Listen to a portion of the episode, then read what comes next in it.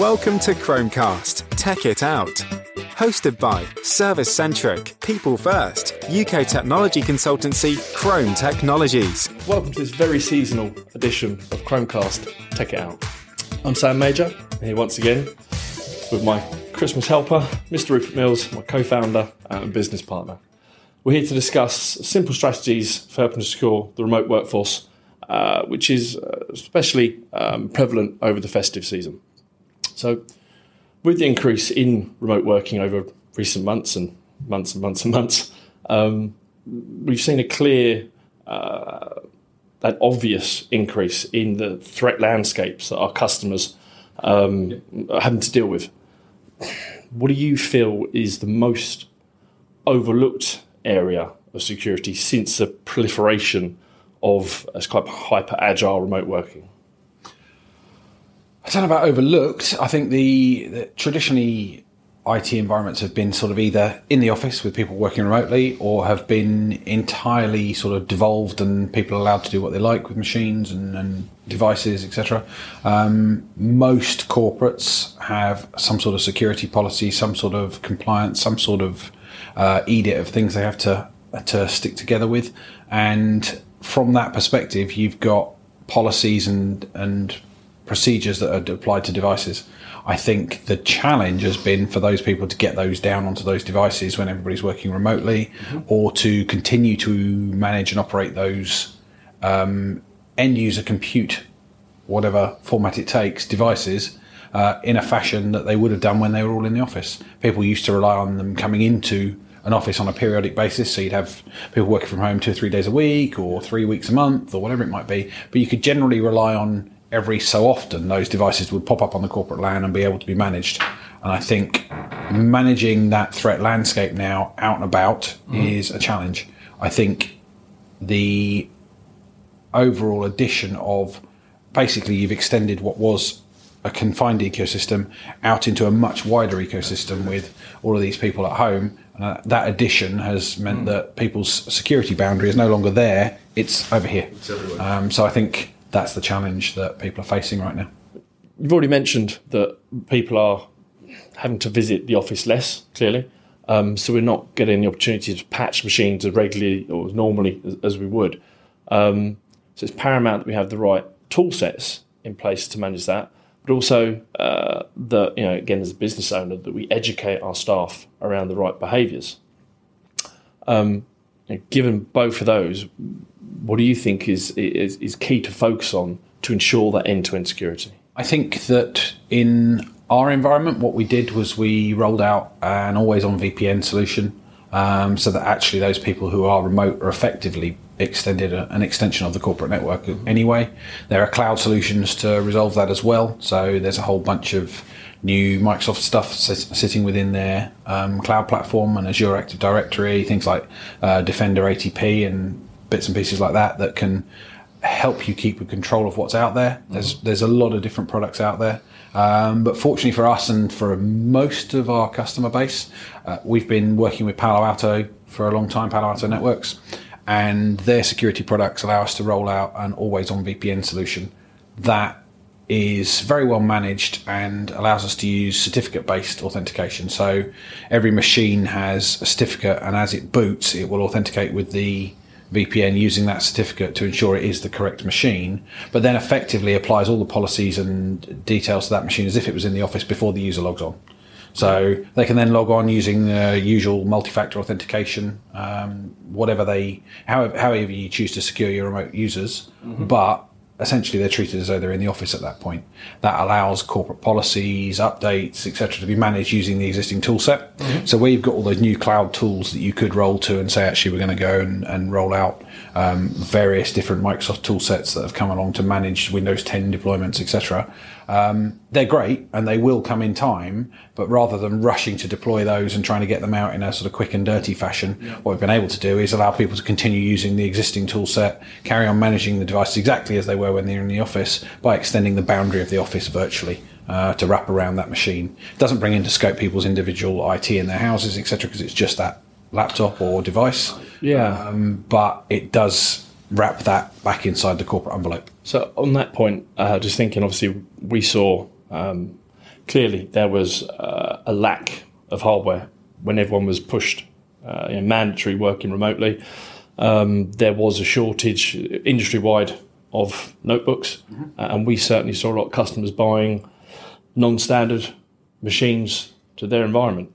Um, now, that has settled for the most part, but there is still a lot of that hardware that's out there. So, in that case where someone's had to go and get something that's not on their standard corporate catalogue, they've brought that, they've brought it home. How do we enforce these policies like always on VPN uh, and bring that security immediately to the fore? So there's uh, going back to that sort of new Microsoft tooling. There's things like Autopilot and things like that you can use to roll out to it, or there's your traditional BYOD approaches. So things like Citrix or um, some sort of virtual desktop solution where people are dialing into a corporate desktop experience, but not actually on the device they're using. Um, so it's really a decision based around what tool set the um, organization has in place and how we can manipulate that to provide what they need, or alternatively, what the business requirement is and which tool set we can overlay with that to, to add in something to do that. Uh, I think a lot of people right now are going back to trying to manage those devices that were bought in a hurry, mm-hmm. um, and that's certainly something that's sort of retrofitting, for want of a better way of putting it. Yeah. Um, we've been able to roll out always on VPN retrospectively out to whole bunches of clients who've got Palo Alto security uh, devices in place. So we've been able to say, okay, let's go back and roll that out, and then brings things inside the corporate network, which which works. Um, or there's the possibility, of not currently, I'm guessing, but with the possibility of people doing a temporary step into the office, get that device on the network, and then manage it externally. But generally, rolling something out remotely, something like Autopilot, or something like using an always on VPN or a VPN client, and then rolling that over to be always on, will be an option for organizations either that or, as I say, keeping that device completely outside of the, the circle of trust and using a, uh, a Citrix or similar device or solution. Clearly, we've seen that the office is now everywhere. You know, remote working isn't anything new, but it's more now than ever. Um, yeah, this is the new normal, the next normal, normal, normal. Um, but people are working from, from, from anywhere possible. Uh, and you know, we have seen real world examples of people working potentially places that aren't secure and have had passwords read over their shoulder. Um, so, in this new age, um, what technologies um, should we be looking at to protect ourselves against that type of threat? And also, how do we go about educating uh, and imposing the right behaviours on our staff to counter this new proliferation of, of ways of working? It starts with security by design. Things need to be fit for the purpose they're they're needed for, designed for the purpose they're needed for needs to be not overly draconian because otherwise people will avoid using it. Um, but yeah, it, it, security by design so that you make sure that you layer on the security depending on the sensitivity of the data. What tends to happen in that situation is people tend to try and work around the system. Yep. So you find that they're not actually following the security best practices or they're not actually adhering to your solution in the way you thought they would. Yep. So your, your security becomes null and void essentially. Yep. Um, I think it's vitally important that you look at the various different data that you hold, the various different resources that people have access to, and work out how that security needs to be layered on. There'll be much more critical security for certain types of compliance data or things like PCI DSS mm-hmm. or HIPAA data or anything like that. The security requirements around that are going to be much higher than something that's of a less sensitive nature.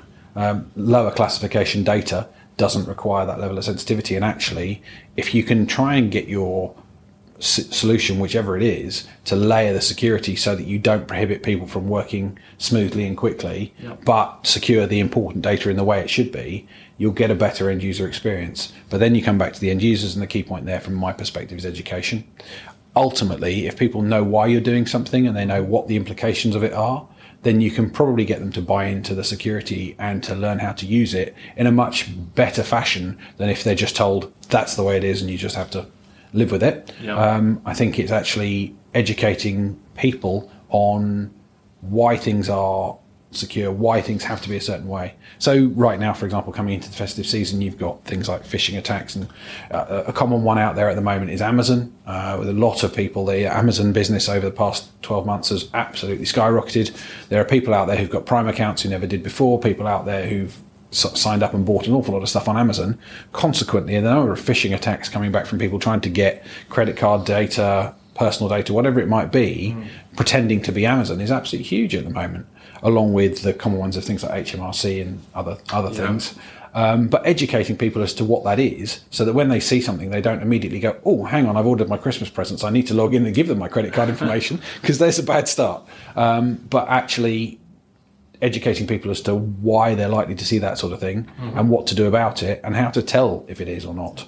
Um, along with why you're putting security in place. I think just education for people is, is key. So, as we move into the festive season, clearly we won't be meeting up in the same way that we used to.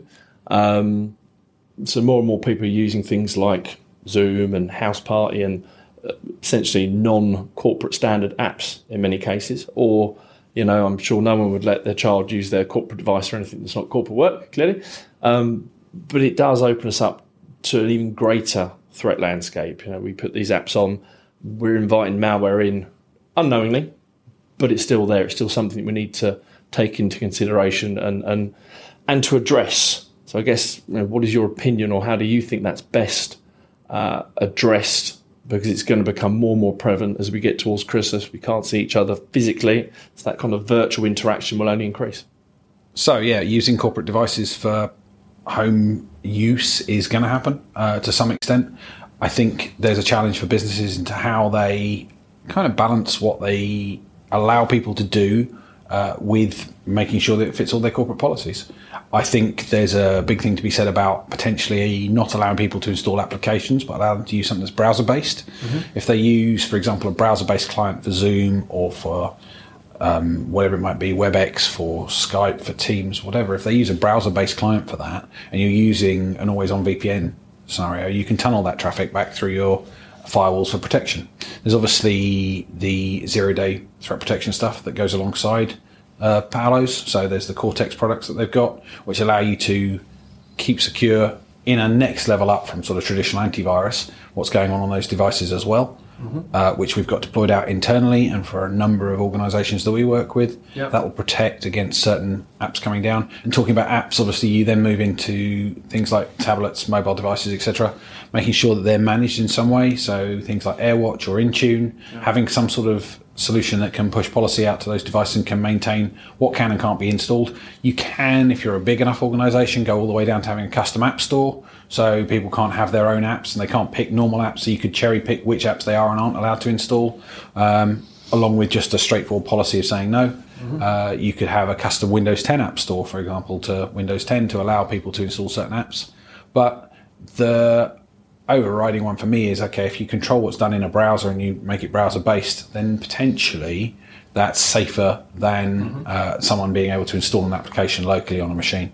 So, but generally, corporate policy doesn't allow that anyway these days. It's really trying to facilitate what you can to help people while they're at home and in difficult situations, yeah. whilst making sure that you don't leave yourself at risk. You mentioned uh, around the Palo Alto Cortex product. Obviously, had the zero day threat uh, option element. Um, can you talk us through a little bit more about that and how that works? Because I know clearly we use that internally. Uh, we've never had a breach, touchwood.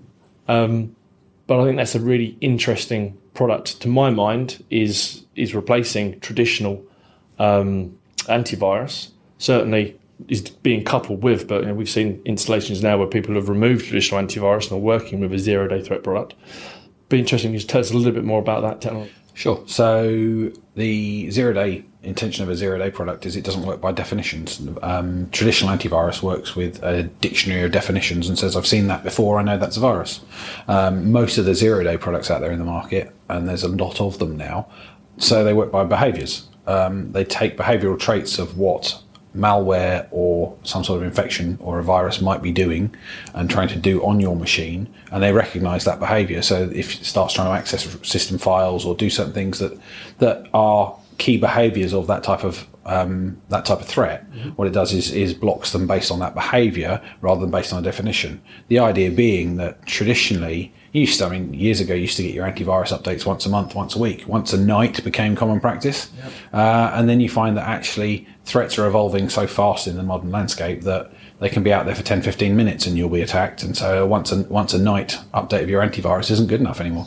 So zero day threat protection is what's coming in alongside the sort of traditional antivirus approach. But what we've seen a lot of customers doing with the sort of advent of Windows 10 is moving to the Microsoft Defender approach to replace the traditional antivirus and layering the budget from their antivirus solution on top of that with a zero day or a more modern um, take on protection there. So it, it's, in my mind, a more effective way to spend your budget and to, and to protect yourself across multiple different landscapes if you have the Microsoft threat protection uh, from Windows 10 or um, ATP. Uh, totally agree. It fits in very well uh, with the security services that we offer to actually go in and do vulnerability assessments look at that not just from a technology perspective, but from that behaviours perspective. You know, how do you access? Where do you access? Should you access? Etc. Etc. And then actually working with a client base to, to, to educate them uh, and you know be aware of phishing attacks and so on. It's something we've seen. Everyone, uh, I'm sure, probably experienced at some point some sort of phishing attack in their inbox, and educating people how to recognise yeah, that absolutely. that is nefarious. You know, don't click on that or don't respond to that.